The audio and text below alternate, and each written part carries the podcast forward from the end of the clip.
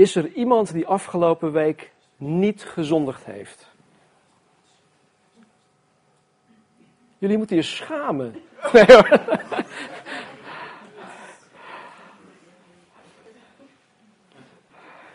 Hebben jullie het idee dat je nu, dus hè, vandaag de dag in het heden, minder zondigt dan toen je pas tot geloof was gekomen? Ja? Nee? Oké, sommigen zeggen ja, sommigen zeggen nee.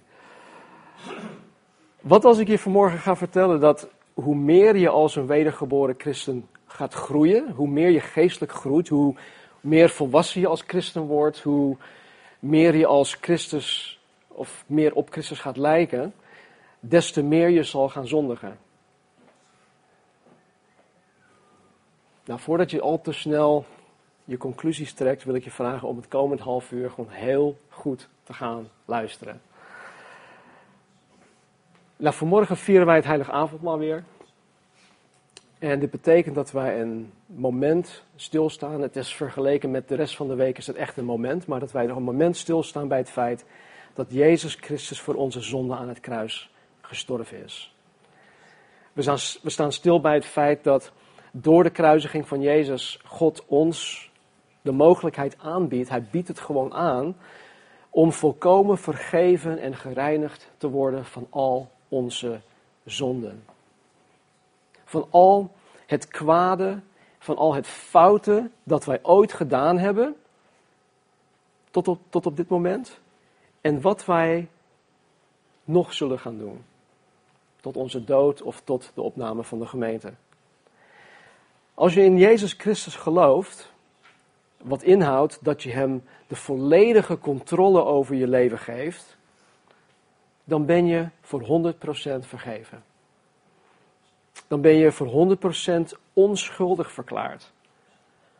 Al heb je hele foute dingen in het verleden gedaan, als je je leven aan Jezus Christus geeft, als je de regie van jouw leven aan Jezus Christus geeft, dan ben je voor 100% onschuldig verklaard. En je bent niet alleen juridisch gezien 100% onschuldig, maar je hoeft je ook niet meer schuldig te voelen. En de dingen die je gedaan hebt waardoor je schuldgevoelens met je meedraagt, dan kan je volledig loslaten. Ik weet nog, voordat ik tot bekering kwam, had ik allerlei schuldgevoelens. Ik onderdrukte ze wel. En ik, ik excuseerde ze allemaal wel. Maar ik droeg ze wel met me mee. Maar nu ben ik daar volledig van vrijgemaakt. We staan stil bij het feit dat door zijn dood aan het kruis Jezus in, in onze plaats, in mijn plaats, is gestorven. Jezus heeft onze schuld en onze doodstraf op zich genomen. En daarvoor in de plaats heeft Jezus ons zijn onschuld en zijn rechtvaardigheid gegeven. Dat is een mooie ruil. We staan stil bij het feit dat door zijn sterven aan het kruis de God van de Bijbel een nieuw verbond, een nieuwe overeenkomst, een nieuw contract met de mens aan wil gaan. En een persoonlijke relatie tussen God en de mens staat centraal in dat nieuw verbond. Dat is nu mogelijk. In het Oude Testament was dat niet mogelijk. Er waren enkele mensen die een persoonlijke relatie met God konden aangaan. En dat zelfs op een hele grote afstand. Maar door het nieuw verbond, de nieuwe overeenkomst, mogen wij een persoonlijke relatie met God aangaan. We vieren het heilige avondmaal omdat Jezus het ons opdraagt. Hij zegt, doe dit dikwijls. Doe dit vaak, doe dit regelmatig. Maar dat is niet de enige reden.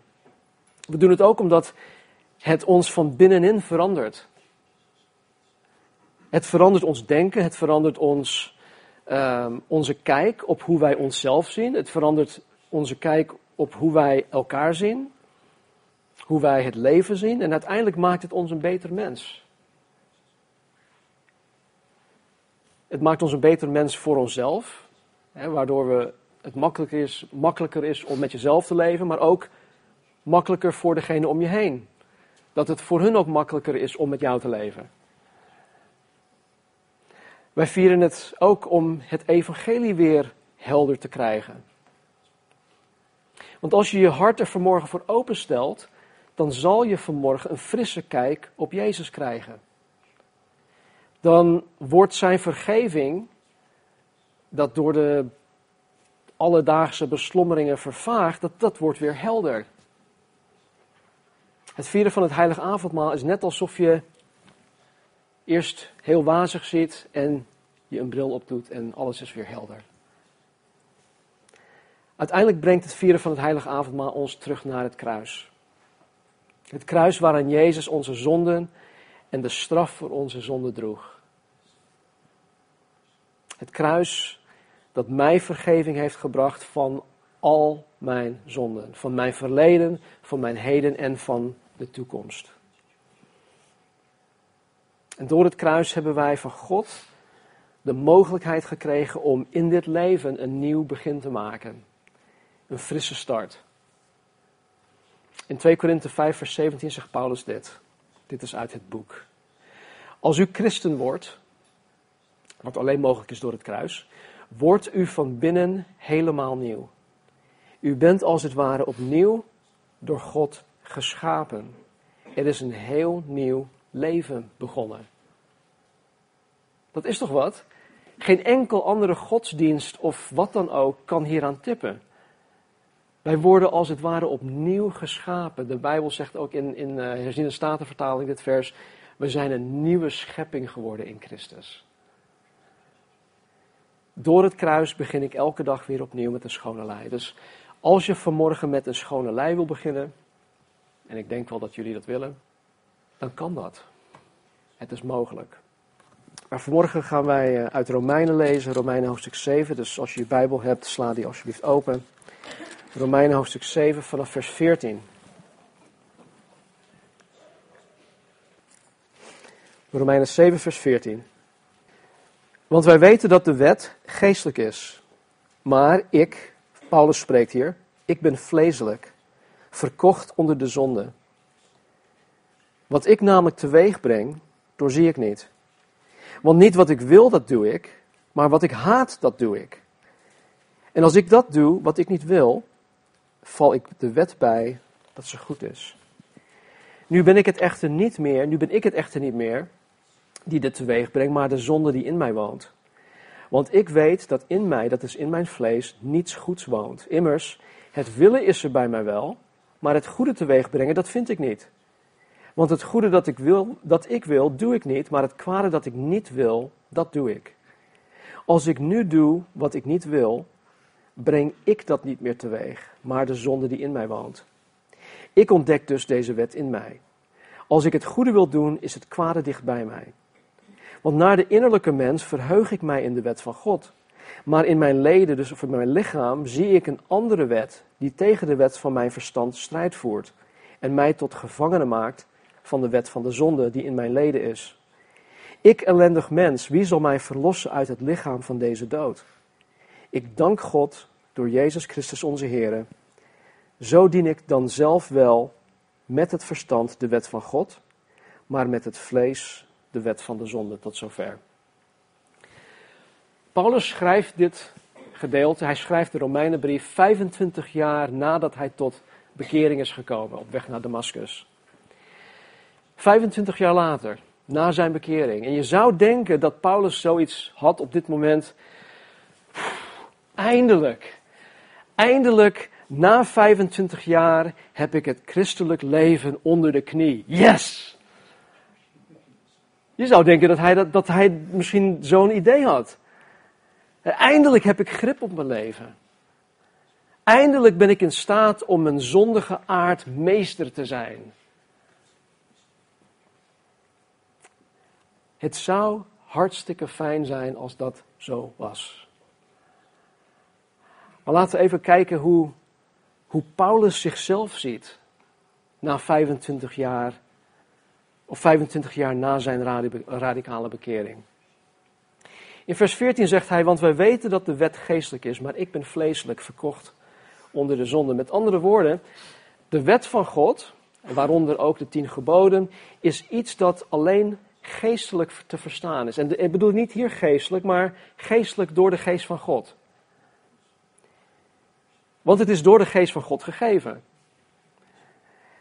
En het is niet alleen geestelijk te verstaan, maar je hebt de Heilige Geest nodig om de wet en de geboden ook uit te kunnen voeren. Dus A, je hebt de geest van God nodig. Je moet wedergeboren zijn om het überhaupt te kunnen verstaan. En je moet wedergeboren zijn om het, de wet van God na te kunnen leven. Zonder de geest van God, zonder wedergeboren te zijn, is het menselijk onmogelijk. In zijn menselijkheid heeft Paulus, en wij dus ook, de zondige aard, de zondige natuur van Adam geërfd. Wij zijn allemaal geboren in Adam, door onze natuurlijke geboorte. Toen mijn moeder 50 jaar geleden in Noordwijk mij uitperste, werd ik in de aard, in de natuur van Adam geboren. Toen ik in 1990 samen met Cobus Diaz in de Verenigde Staten tot geloof kwam in Jezus Christus, werd ik wedergeboren. Ik werd opnieuw geboren. 2 Korinthe 5 vers 17. Ik werd een nieuwe schepping. En de geest van God die kwam in mij en die haalde de schellen van mijn ogen en ik begon alles te zien door de ogen van Jezus Christus. Ik begon zijn woord, zijn wet, de Bijbel te snappen, waar ik voorheen er helemaal niets van snapte. En ik kreeg kracht om Gods woord uit te voeren, om te doen wat God van mij vraagt. Hij zegt in vers 15, of sorry, nee, hij zegt um, dat hij dus um, in zijn menselijkheid heeft hij zijn zondige aard van Adam geërfd.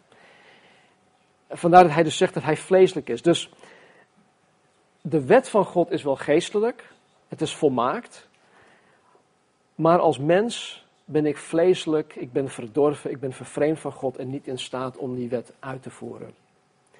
Nou, wat in vers 15, wat ik namelijk teweeg breng, doorzie ik niet. Want niet wat ik wil, dat doe ik, maar wat ik haat, dat doe ik. Even heel simpel gezegd, Paulus zegt hier, ik snap hele, helemaal niks van waar ik mee bezig ben. Waarom gebeurt dit nou? Ik, ik wil het goede doen, maar dat doe ik niet. Ik doe het tegendeel. De dingen die ik juist haat, die ik absoluut niet wil doen, die doe ik. En dan gooit hij als het ware zijn handen omhoog en zegt, ik, ik snap er helemaal niks van. Waarom doe ik dat nou? Vers 16. En als ik dat doe, of ja, en als ik dat doe wat ik niet wil, val ik de wet bij dat zij goed is. Als christen zijnde wilde Paulus de dingen die God bedroeven niet doen. Dat wilde hij absoluut niet. En wanneer hij deze dingen toch deed, dan zegt hij niet zoals sommigen vandaag de dag zeggen, ja, dat Gods geboden stom zijn. Nee, hij geeft juist toe dat Gods geboden goed zijn. Gods woord is goed.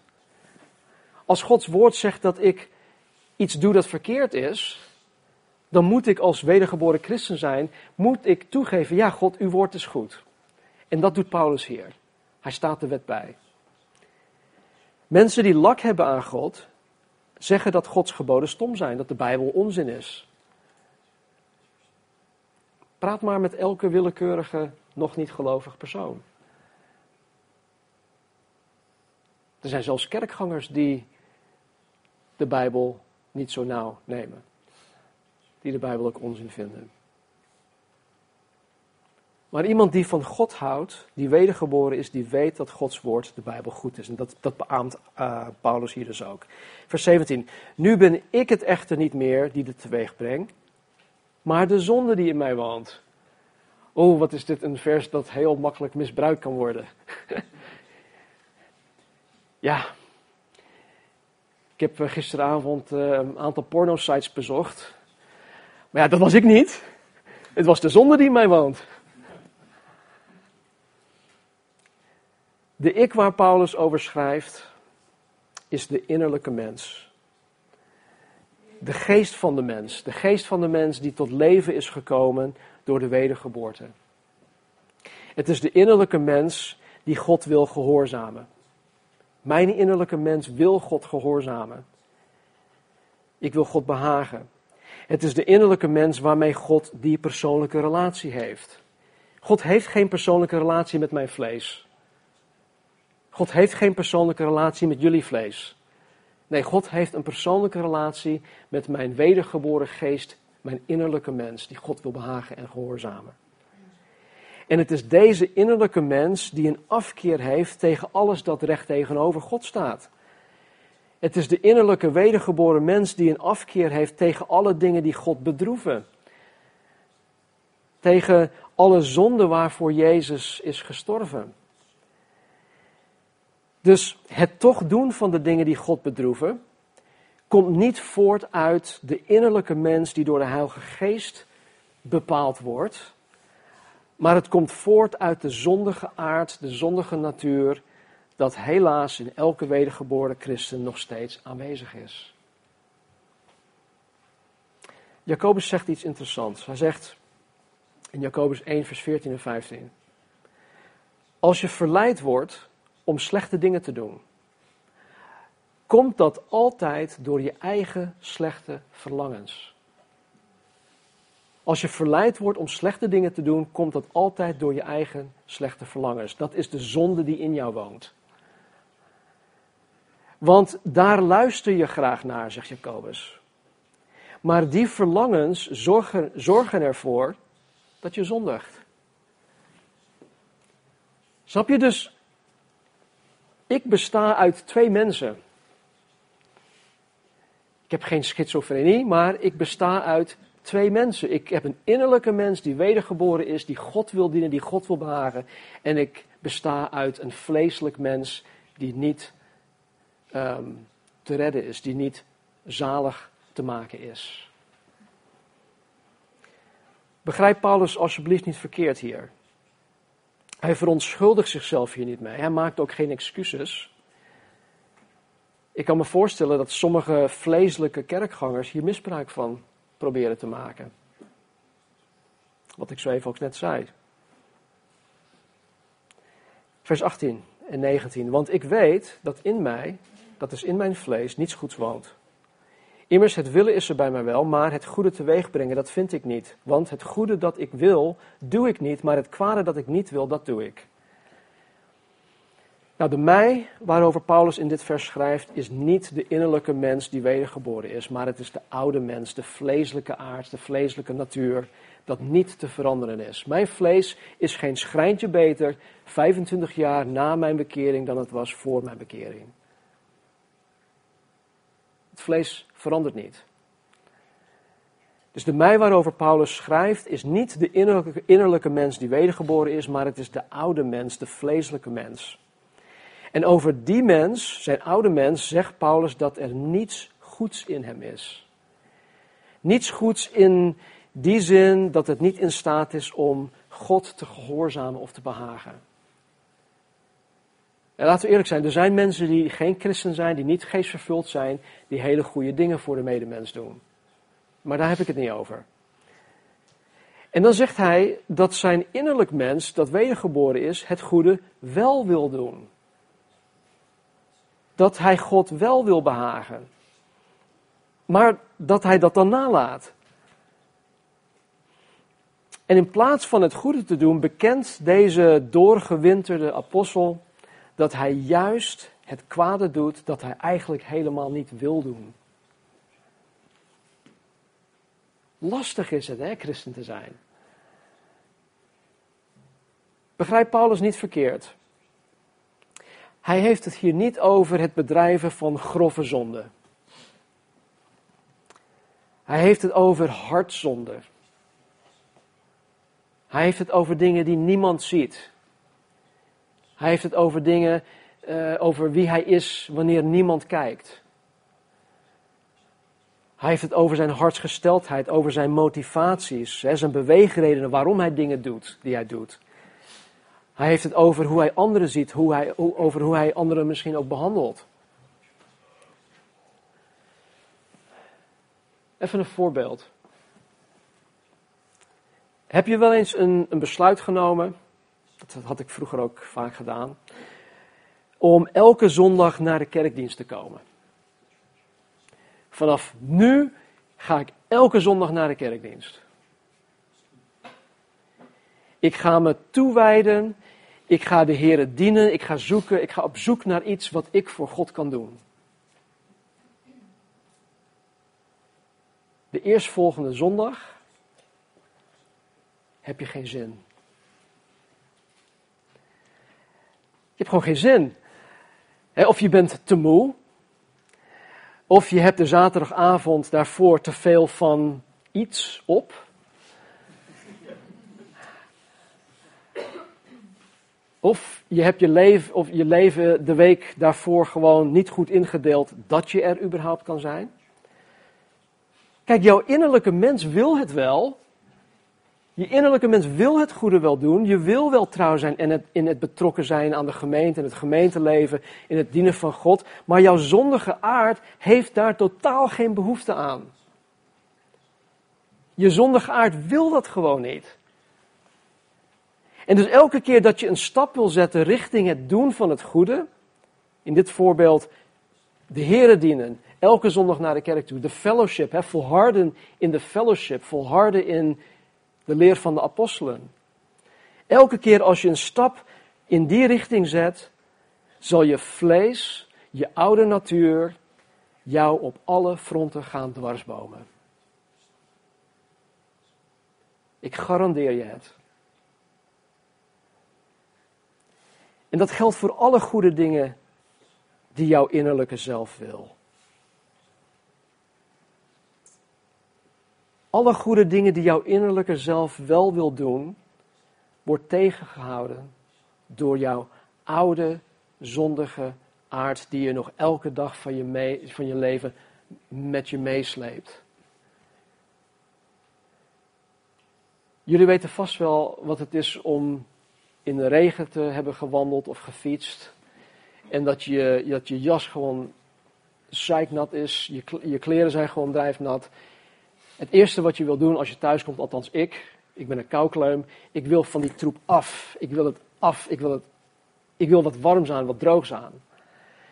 En dat heb ik met, mijn, met mijn oude natuur ook. Ik wil van dat lichaam af. Ik, wil, ik, nee, ik, ik baal ervan. Ik, ik, ik wil dat helemaal niet meer.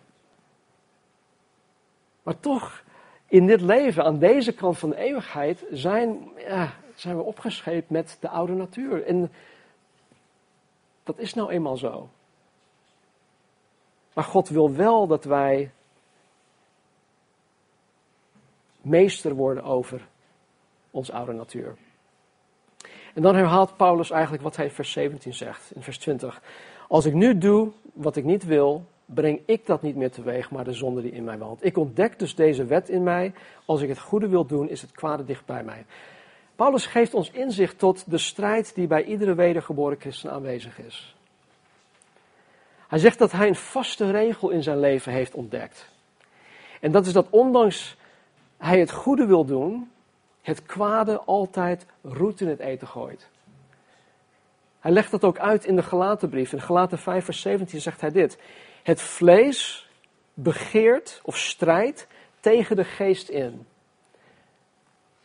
En de geest strijdt tegen het vlees in. En die twee die staan tegenover elkaar, zodat u niet doet wat u zou willen.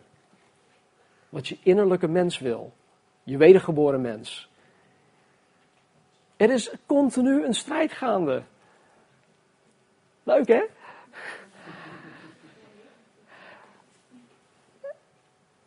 Dit klinkt misschien heel, heel raar, maar ik hoop, ik hoop ten harte dat jullie deze strijd elke dag ervaren. Elke dag. Waarom zeg ik dat? Want het is een teken van het feit dat je wedergeboren bent. Als je die strijd niet ervaart, dan zou ik zorgen maken over jullie. Dus ik hoop echt in harte dat je die strijd elke dag meemaakt. Want het is een teken dat je wedergeboren bent en dat je geestelijk aan het groeien bent. Dat je geestelijk aan het volwassen worden bent. Vers 22, want naar de innerlijke mens verheug ik mij in, het wet, in de wet van God. Hij verheugt zich in de wet van God. De wedergeboren innerlijke mens van Paulus verheugt zich in de Bijbel. Hij wil niets anders doen dan Gods woord gehoorzamen, tot zich nemen. Hij wil het naleven. Hij wil niets anders doen dan God behagen. De onbekeerde mens, de nog niet gelovige mens en zelfs de vleeselijke kerkganger heeft lak aan Gods woord. Voor hem is het saai. Het boeit hem totaal niet of hij Gods geboden of Gods woord naleeft of niet. Volgens mij gebruikte Lars dit vorige week ook. Het zal hem een worst wezen of hij dat wel of niet doet. Maar voor Paulus is zijn liefde voor het woord van God het bewijs dat Paulus niet meer overmeesterd werd door de zonde. Zijn wedergeboren innerlijk mens verheugt zich in Gods woord. De psalmist ook. In, in Psalm 119 staat dit, in vers 47. Ik verblijd mij in uw woord, in uw geboden die ik lief heb. In vers 77. Uw wet is mijn bron van blijdschap. Uw woord is mijn bron, mijn bron van blijdschap. Uw woord is zeer gelouterd. Uw dienaar heeft het lief. Ik verblijd over uw woord als iemand die een grote buit vindt.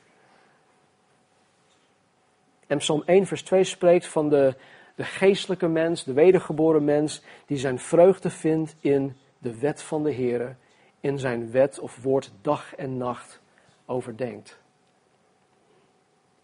De innerlijke mens van Paulus is in het diepst van zijn hart hongerig en dorstig naar Gods wil voor zijn leven. En hij zoekt eerst het koninkrijk van God en zijn gerechtigheid. Paulus weet als geen ander dat het belangrijkste deel van zijn wezen het wedergeboren innerlijke mens is. Hij zegt zelfs in 2 Korinthe 4, vers 16: Ook al vergaat ons uiterlijke mens. En dat snappen jullie jonge mensen niet, maar de wat oudere mensen snappen dat wel.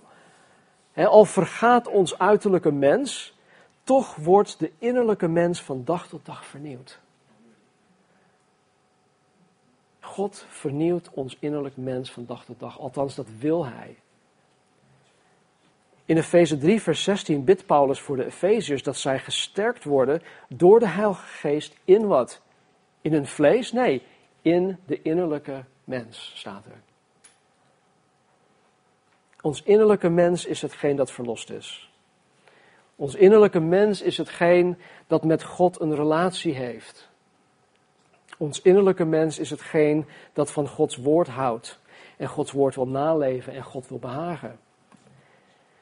Vers 23, maar in mijn leden, dus in mijn lichaam, in mijn vlees, zie ik een andere wet of regel die tegen de wet van mijn verstand strijd voert en mij tot gevangene maakt van de wet van de zonde die in mijn vlees is, of in mijn leden is.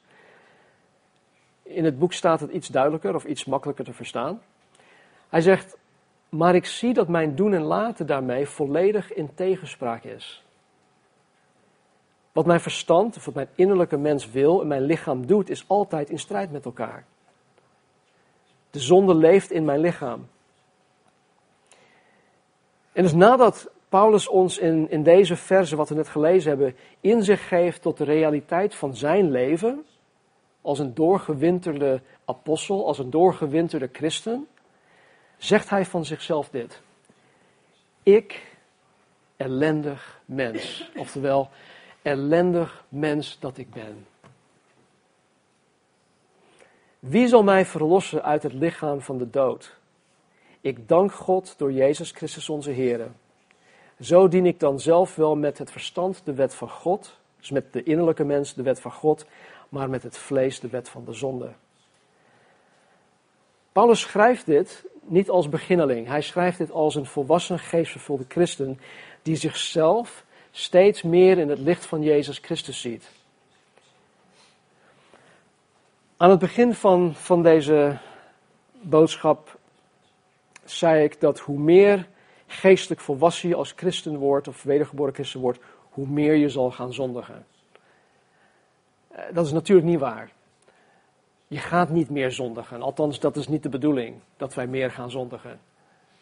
Want wij, op het moment dat wij tot wedergeboorte komen, dan komen wij terecht in het heiligingsproces waar, waarin God ons verandert. Waarin de Vader ons snoeit van alles wat niet van Hem is. Dus wij zullen niet meer zondigen. Want ja, wij, wij zullen meer op Jezus Christus gaan lijken. En omdat wij meer op Jezus Christus gaan lijken, zullen wij per saldo minder gaan zondigen. Maar hoe, hoe meer je als wedergeboren christen geestelijk groeit, eh, hoe volwassener je wordt in het christen zijn, hoe meer bewust je raakt van je zondige aard. Hoe meer bewust je raakt van je vlees, eh, wat je elke dag nog met je meesleept. Je vlees, je zondige natuur, de verlangens die alleen het slechte en het kwade willen doen. Dus in zekere zin zondig je meer omdat je meer bewust aan het worden bent van je zonde. Is dat te volgen? Ja, oké. Nou, vandaar vieren wij het heilig avondmaal. En vandaar dat het vieren van het heilig avondmaal voor ons zo belangrijk is. Wij beseffen dat wij zondig zijn. En wanneer wij beseffen dat we zondig zijn, beseffen wij ook dat wij Gods vergeving des te meer nodig hebben. Nou, tot slot dit. Mensen in de kerk, christenen, kerkgangers, die denken vaak dat hun voorganger het punt in zijn geestelijke groei heeft bereikt waardoor hij veel minder zondigt dan voorheen. Dat beeld heeft men. En dat is natuurlijk wel zo. Want als christen, als, uh, ik spreek nu voor mezelf, als christen, niet per se als voorganger, maar gewoon als, als christen, wil ik die dingen niet meer doen die ik voorheen deed. Het is niet dat, dat God mij elke, elke dag opnieuw zegt van Stan, je mag dit niet, je mag dit niet, je mag dit niet. Je moet dat doen, je moet dat doen. Nee, ik wil, ik wil die dingen gewoon niet meer. Maar het is ook zo dat ik me veel meer bewust ben geworden van allerlei andere zonden. Waarvan ik voorheen niet bewust was. Voorheen, hè, dit is heel lang geleden, maar voorheen moest ik me bekeren van het plegen van overspel. Ik moest me uh, bekeren van het plegen van overspel, overspel, zowel in daad als in mijn hart, wat Jezus ook uitlegt. Ik moest mij bekeren van pornografie, ik moest mij bekeren van, van, van drugsgebruik. Ik moest mij bekeren van allerlei overduidelijke zonden. Overduidelijk niet alleen voor mezelf, maar overduidelijk ook voor mensen om me heen.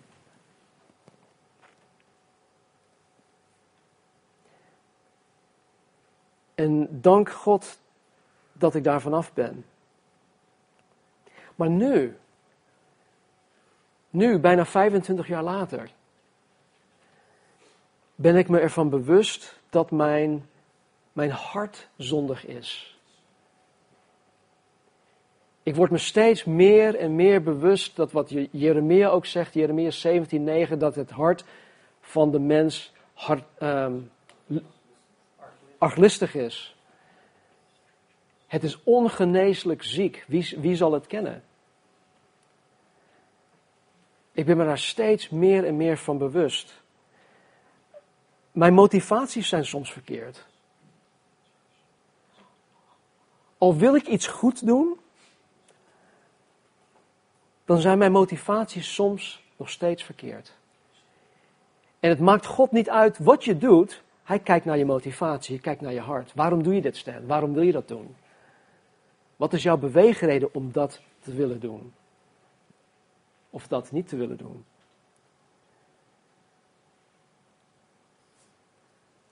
Mijn gedachten over God zijn soms verkeerd. Mijn gedachten over mensen zijn soms verkeerd. Weet je, en dat zien jullie niet. Ik kan heel goed een, een, een pokerface houden. Ik kan heel goed mijn zondagsgezicht laten zien.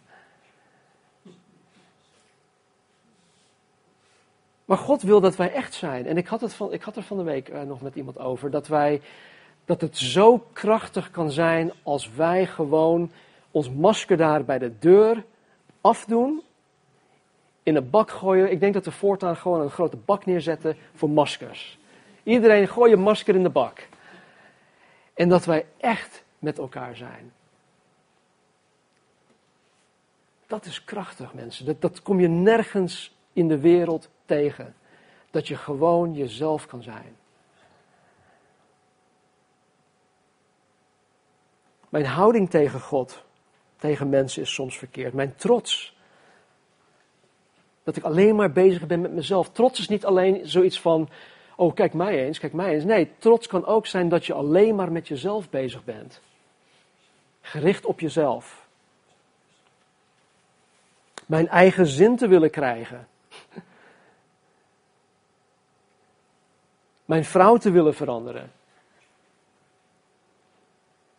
Mijn tijd niet goed te besteden. En ga zo maar door. Weet je, dit zijn allemaal dingen die God belemmeren om tot zijn doel in mijn leven te komen. Om tot zijn doel met mijn leven te komen. Dit zijn ook allemaal dingen die, die de potentieel die ik van God gekregen heb in Christus te belemmeren. Dit zijn allemaal dingen die die, die, die, die, die potentieel kan belemmeren. En voor al deze dingen heb ik Gods vergeving nodig. En van al deze dingen moet ik me bekeren. Kijk, het is mooi als ik, als ik het evangelie predik.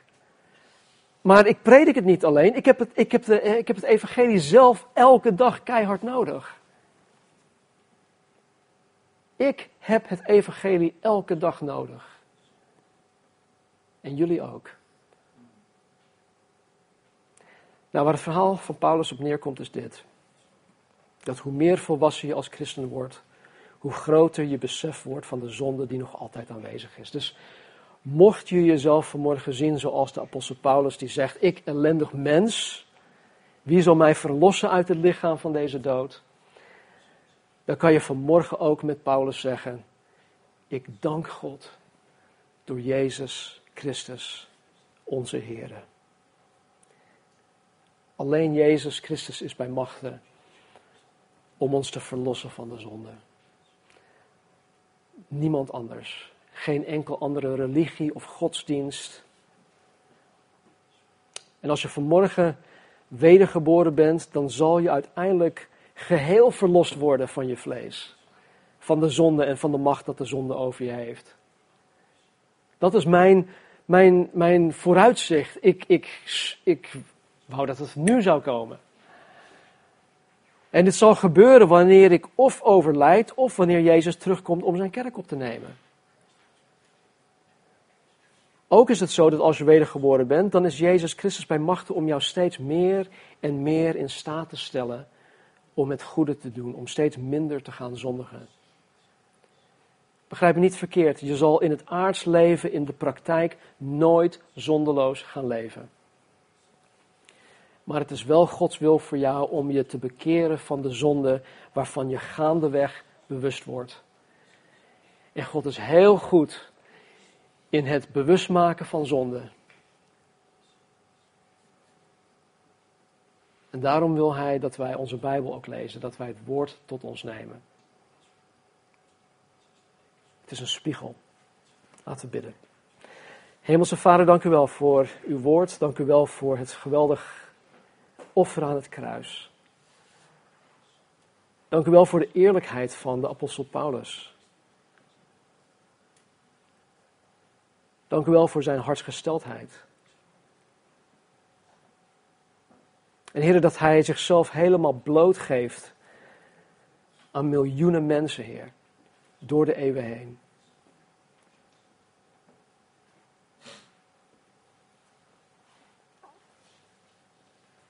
Aan de ene kant, Heer, vind ik het zo verschrikkelijk lastig en moeilijk. En ik baal er echt van dat ik elke dag te maken heb met mijn vlees. Dat ik dit lichaam van de zonde nog steeds overal met me mee moet slepen. Aan de andere kant, Heer, ben ik u dankbaar daarvoor. Want het houdt mij nederig, het houdt me klein, het houdt me ook afhankelijk van u. Het houdt me dicht bij u. En dat bid ik ook, Heer, voor mezelf en ik bid dat voor een ieder, Heer hier vanmorgen. Ik bid het ook voor een ieder Heer die niet aanwezig kan zijn. Ik bid het voor een ieder die de boodschap ook via internet zal gaan beluisteren. Heren, houd ons kort. Laat ons niet wegkomen met, met zonde die u niet behaagt. Heer, help ons alstublieft. Help ons om ons vlees meester te worden. In de kracht van de Heilige Geest die in ons woont. En Heer, misschien is er iemand hier vanmorgen die. Ja, die zo, zoiets heeft van: oh, ellendig mens dat ik ben. Het zal nooit meer goed met mij komen.